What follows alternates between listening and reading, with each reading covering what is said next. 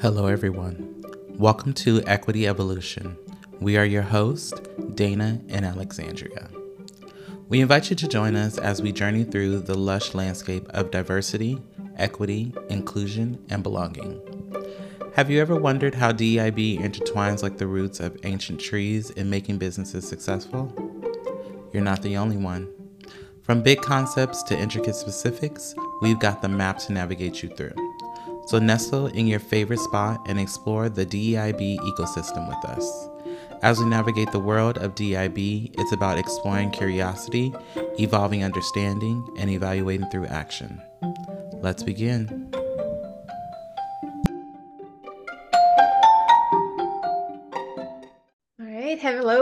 Everyone, and welcome back to another episode of Equity Evolution. Uh, today, we are talking about the question How can I make the agile process more inclusive and equitable? I think this will be an interesting conversation with a little bit of education around, what is agile in the first place. It's a very ubiquitous term within the tech space, but I do know that it's starting to infiltrate into other industries as well.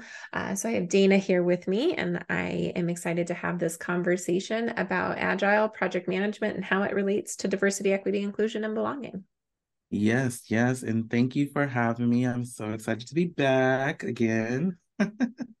um, yeah, so let let's talk about uh, agile and what that means like from a project management uh, standpoint.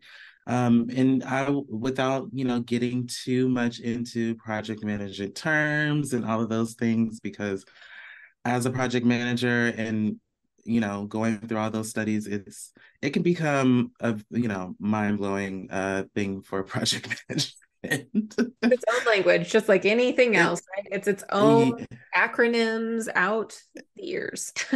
Yes yeah. So agile is essentially a holistic approach to uh, completing a project with your team right? So it is you getting together with your team uh, approaching the project and um, you all taking uh, all of your thoughts, your ideals, and uh, putting it together to complete essentially a project. That's what it means to be agile. And that is what, you know, as a project manager, what they say and what they mean when they say we're going to take an agile approach to a project.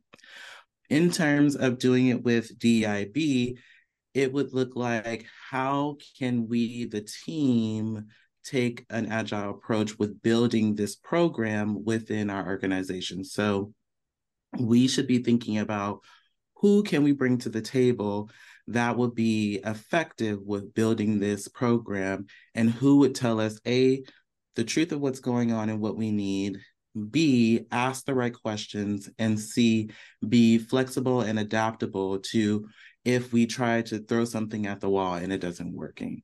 Um, that's what i uh, that's how i foresee agile being in a dib space yeah, absolutely. And the, I think the thing that helps people understand Agile as a project management framework is how it's really different from some of the other frameworks that have been used for a long time, right? So, one of the main differences between Agile and, say, uh, Kanban, I think is how you say it, mm-hmm. or Waterfall specifically, because Waterfall is a very ubiquitous project management framework.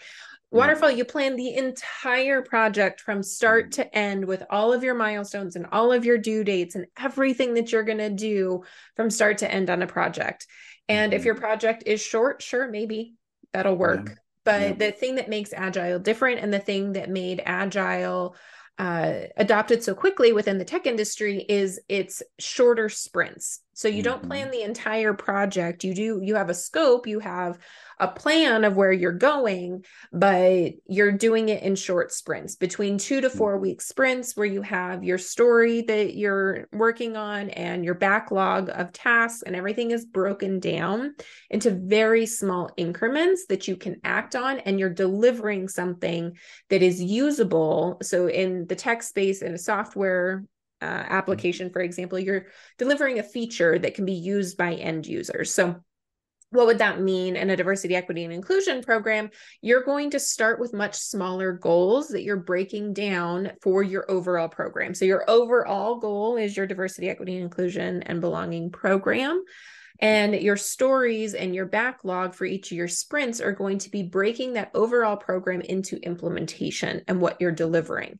And the benefit of that is being able to pivot very quickly as you get the feedback from the people that you're implementing the program to, which allows you to be more successful with each sprint so that you have mm-hmm. an overall successful project versus waterfall, where, nope, this is how we're doing it. We can't mm-hmm. pivot. Mm-hmm. And then you don't have as much scope creep either, hopefully. But yeah, actually, that's probably a lie. Scope creep happens regardless. I mean, yeah, and waterfall will not work in a DIB building program. No. no. No, way too much human. Uh, yes. Wait, yeah, way too much human element for sure for that yep. to be a thing. Uh, other things that I want to address very just point blank with the agile process is yeah, the Agile Manifesto was written by all white presenting men. And so they're presenting as white and they're presenting as men. I'm not making any assumptions about anybody's background or the way that they identify, but based on the pictures and the names and everybody who wrote the Agile Manifesto, they all do present as white men. And mm-hmm. so while Agile itself isn't meant to be discriminatory or any of those things, by nature of who it was created by and who it wasn't created by, there are elements to be aware of that may mm-hmm. not fit, may not work, and may be harmful overall to the uh, world majority. And so, thinking about that as you decide, okay, what about this manifesto or what about this agile process do we want to use intentional and thoughtful and using it in a way to support the system that you're trying to create versus going off of going off the spirit versus the letter of the manifesto. And that's what it was meant for anyway. It wasn't meant to be a step-by-step guide. Right. And and to your point um you know one of the main things is just underlining and understanding the importance of collaboration when it comes to the agile process right? So even though you know we are all here we all have our thoughts it is it is it is a um it is of all importance to make sure that you're collaborating with one another to make sure that the process is as smooth as possible um, and that everybody has their points of cross that needs to be uh, to be included and heard when uh, going through an agile process. Yeah, so I think that actually highlights something that may be beneficial to talk about is where are the areas of risk when you're implementing the agile process with a DEIB program. Uh, one of mm-hmm. them I see is a big area of risk, especially if you are in a company that is just starting on your DEIB journey. You may not have a lot of diverse perspectives that you can bring in. So the limiting perspective is a huge area of risk that needs to be mitigated and worked with so that you can have that equitable program that you're trying to build. What other thoughts do you have of areas of risk when implementing? Yeah, I would also say um, so just to that limited perspective point, I would say the the lack of diversity within the group, um, which also is a limited perspective. Um, making sure that we're having the conversations, but including inclusive language as well is a part of that. Um, and then and, and then again, you know, like I said, representation is uh, is important as well. Yeah, absolutely. And so, one thing, if you don't have the representation within your company itself, getting creative about, okay, how can we still get more perspectives on this like does that look like market mm-hmm. research does that look like bringing mm-hmm. in contractors does that look like I don't know, other options there, but getting creative about bringing in more perspectives when you don't currently have them in your company, but are working towards bringing more in.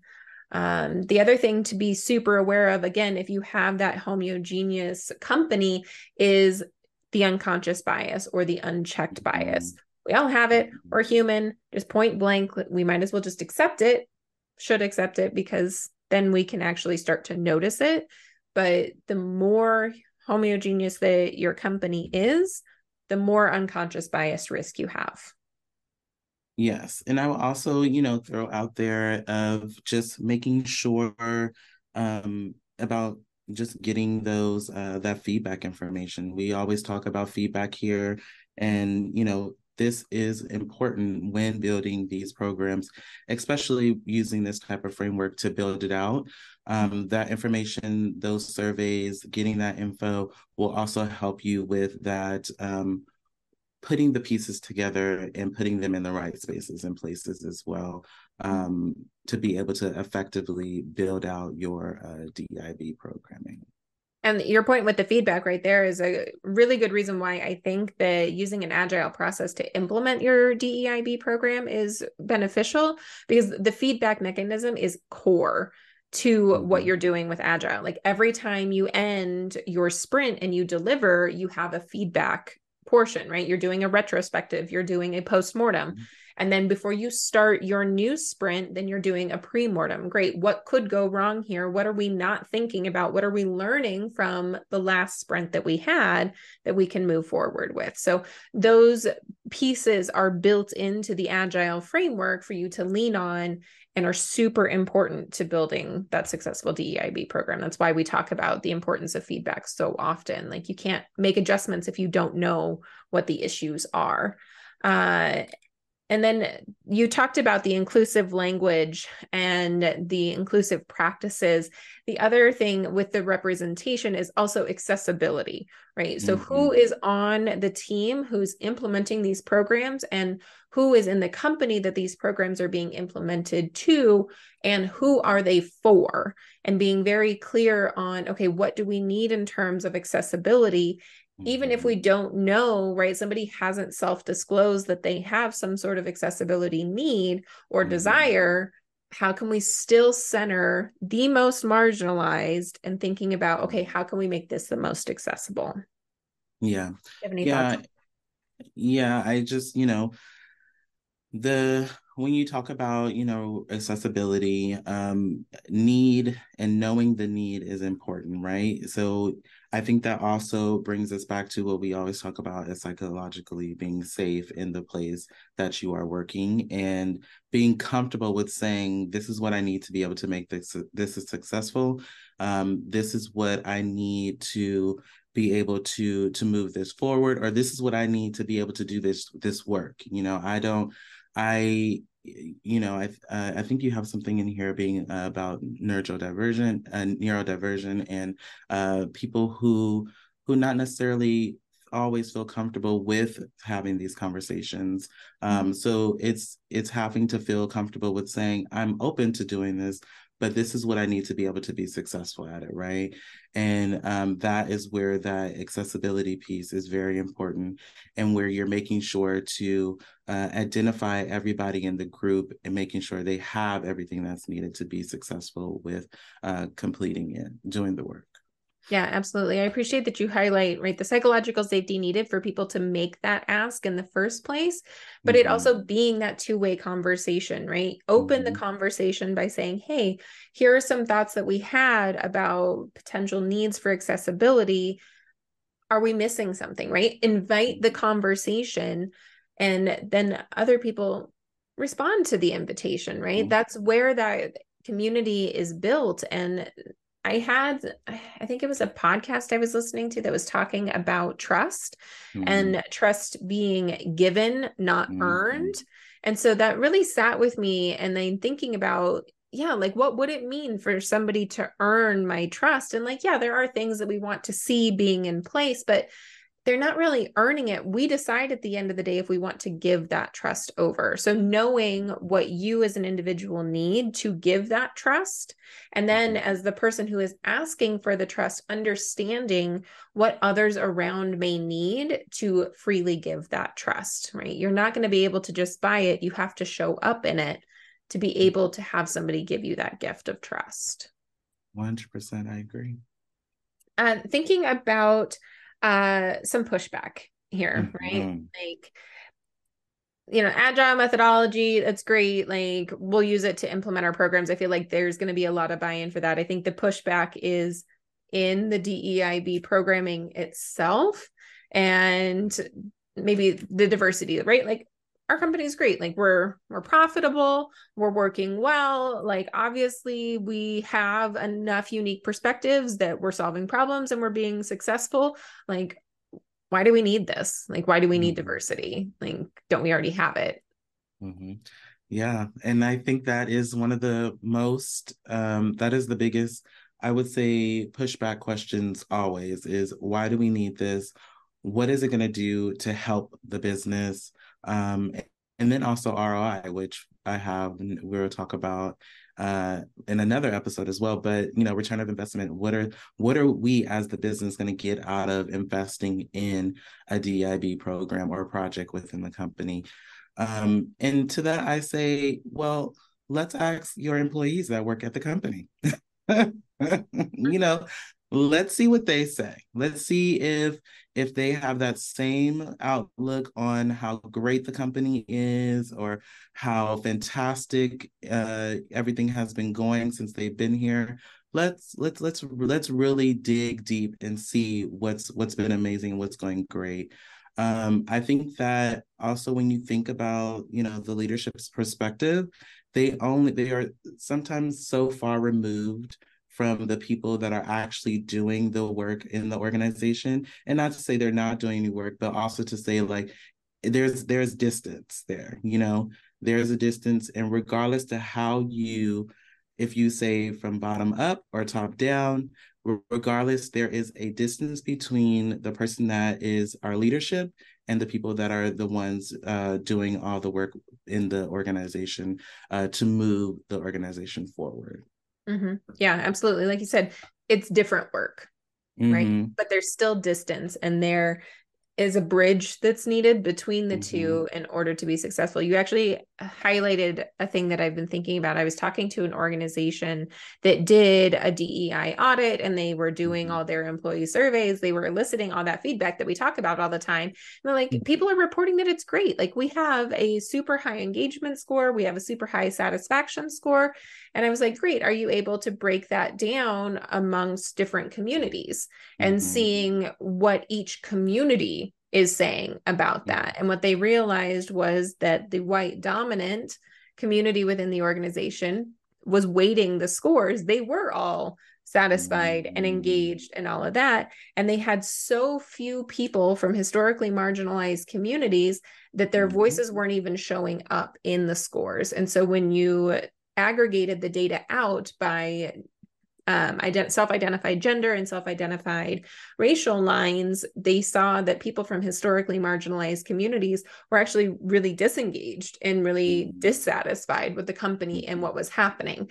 And so, looking at your feedback and really looking at the data and what is the story that it's really telling you, not looking for the story you want to see. That's right. That is right. I think that was a big eye opening moment for them. But I also want to like, why do we need diversity? Right. Yes. If people wanted to work here, they'd apply to work here and we hire who's best. We're not going to lower the bar. Like, we're just hiring who's best. Like, first of all, super problematic and tells me a lot about the framing of that person when they say those things. But even if we just broke it down to problem solving, mm-hmm. and why it's important to have diversity when it comes to solving problems. And I think the most impactful analogy, analogy, metaphor, maybe it's a metaphor, I don't know, uh, that I heard recently was talking about where do you keep the ketchup? Have you heard that one? Like I, the. I've not, no. Yeah, so it caught me off guard, but I was like, that is a beautiful way to just like very simply drive home why diversity is so important, right? So, mm-hmm. depending on where you are in the world or even where you are in the United States, we keep our ketchup in different places. So, mm-hmm. I, I don't know about you. Where do where do you keep your ketchup? I do not refrigerate my ketchup. Okay. It's in the cabinet. Perfect.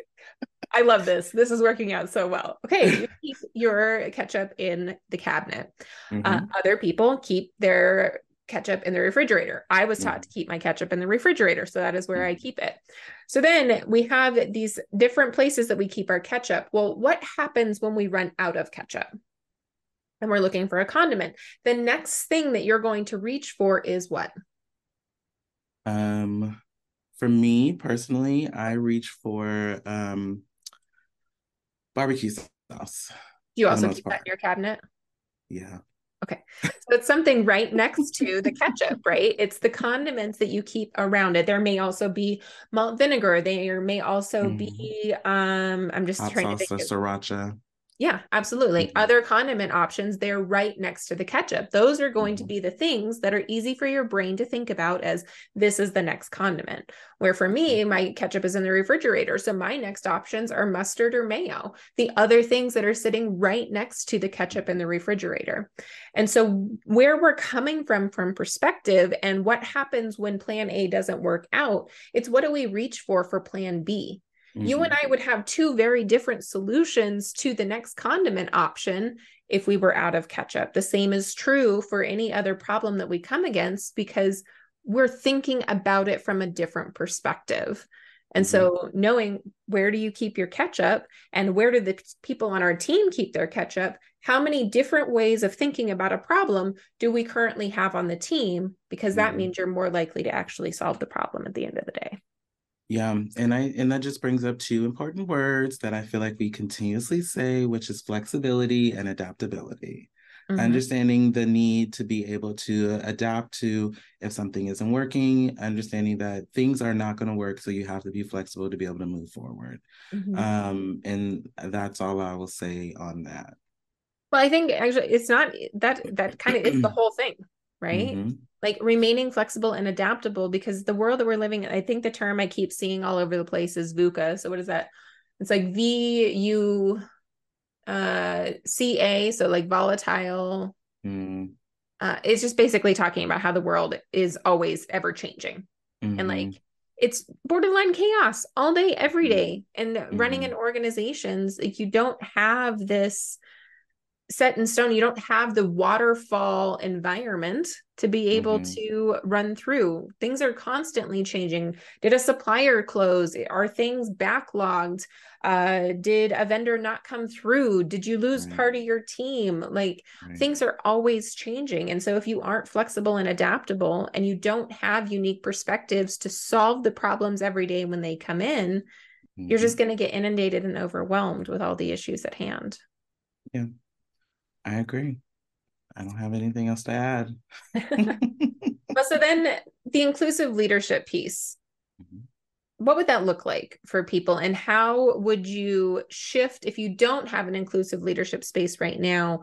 How might using an agile framework increase inclusion within the leadership? Yeah, this is a hard one um, because there are studies that show that people people like to see their there's themselves represented in uh, specific spaces and and to this part we're talking about leadership. You know i i enjoy personally um, when i look at my leadership team and someone there that looks like me is there that's how i feel like i can be more engaging when it comes to conversations like this or anything else right? So you know i um, and this is another something that I have for um, what we're going to talk about later is having uh, choosing a subject matter expert. And that does not always mean you know choosing someone that is always of color or um, they don't necessarily have to be black or african american but you want to make sure you are representing. So what does that mean for you know your inclusive leadership or things like that um, that means you're going to have to, you might have to hire on someone if you have that budget. That means that you may be choosing someone within the organization that you could just, you feel comfortable with. They are going to be the subject matter expert, but then you also are going to have to invite them in to mm-hmm. specific conversations, right? So making sure that space is safe for them, making sure they don't feel like, I'm like a small person in this uh, maybe executive leadership space where we're having these conversations so that we can improve our diversity in the uh, organization. Or while we're again, what we're talking about today is uh, making this an agile process. Um, so you just have to make sure to, you need to have someone to bring in if you cannot hire someone. Um, but it's essentially just making sure that it's a it's a it's representation right that's like the end goal but if you don't have it you should be thinking about ways to making sure that you do have it at the end of the day Yeah, absolutely. Uh, talking about takeaways because we like action steps here. What advice would you give for next steps for using agile as a methodology to roll out a DEIB program? Yeah. Um for me, I would say, you know, understanding what your what what are what is our goals. Uh I have goals written here. Uh goals are important. Um smart goals or short long-term goals, whatever that is for your business. Um what is what are they? What are the goals, right? Um, I've also continued to mention making sure to understand that those goals align with the values of your organization uh, making sure that that your framework aligns with those same things. So understanding all of those things, and then coming up with your initiatives and your action items after that. Um, so you know what is tangible over the next course of three to six months. Uh, six to nine or uh, six to 12, whatever works, uh, whatever you, how you like to, you know, uh, span out your goals. So those understanding what you're going to do, aligning out what um what your timeline is going to be essentially and then also organizing your team. Who who's going to do this work? You know even though we we are having this conversation do you necessarily have the capacity to take on this project? Who because you know and that's okay to ask yourself that question. So understanding who who's going to do it. I think those are uh, a good first couple of uh, action items to start with yeah, absolutely. I love all of those. And we actually have a framework that can help support you in getting through, you know, what problems are we solving and how do we solve it with an equitable lens? So we have our mm-hmm. equity and action workbook that you can go through all of that problem solving with an equitable lens. And we also have our project management uh, questions and framework that you can use to plan out those projects and thinking about, yes, what is our overall goal and target? And by when do we want to reach this? And then work backwards from there to create your small sprints. Again, mm-hmm. things that you can accomplish in two to four weeks. What diverse mm-hmm. perspectives do you need? Mm-hmm. Uh, what are your action steps? Being aware of the bias that is going to enter into every single program and the rollout of it and having those conversations and being able to have the psychological safety within your project team itself to mm-hmm. call each other in and to support one another in processing through those. Uh, do you have anything else that you want to add about? You know, flexibility and adaptability. That's what I always say. It's going to be a process. So just buckle up for the ride. It's true. Open, honest communication. It's huge. Mm-hmm. It's valid. It's important. I think the other thing that I want to highlight is conflict. Not mm-hmm. all conflict is bad. Mm-hmm. mm-hmm. So being aware that conflict can and will arise and it should be welcomed and thinking about is this relationship conflict or this task conflict mm. because task conflict is healthy resolvable conflict when you get into mm. the personal conflict that becomes a different kind of problem. So, framing of conflict with your open communication, inviting the feedback, and being mm-hmm. adaptable. Yeah, yeah. Um, I will add to that that you know when conflict, work conflict arises, sometimes it could be because we all don't work the same. We how I organize my time is not the same how you organize your time. Um, so and and it is okay to take a step take step away. Like if you feel like it's a conflict or you feel like something's an issue then it is okay to say you know what? I'm going to take that feedback and then i will come back and then i will respond to you at another time. Mm-hmm. um, and don't let anybody um, you know bring you out to have to respond immediately. Everything does not always warrant or need an immediate response. Uh, these are things that I think we've all had to learn in our work, our work professional lives. Um, and and I wouldn't don't make it make you feel any type of way about um, having to take time for yourself to respond to, to things like that, especially when it comes to work conflict. Absolutely. That is a beautiful reminder and I appreciate you you adding that in there. Well, thank you all for joining us for this episode. Make sure to tune in next week where we answer another question about diversity, equity, inclusion and belonging. Absolutely. Bye y'all. As the sun sets on another episode of Equity Evolution, remember that we all play a crucial role in our global ecosystem. no matter how big or small. Are you still curious about DEIB? Join us next time as we explore another question about DEIB or go on our website, thedisruptors.us, for more resources. Until our paths cross again, keep questioning, growing, and advocating for the harmony of equity and belonging. If you found this episode helpful, please rate and subscribe so we can reach others who need help. Bye.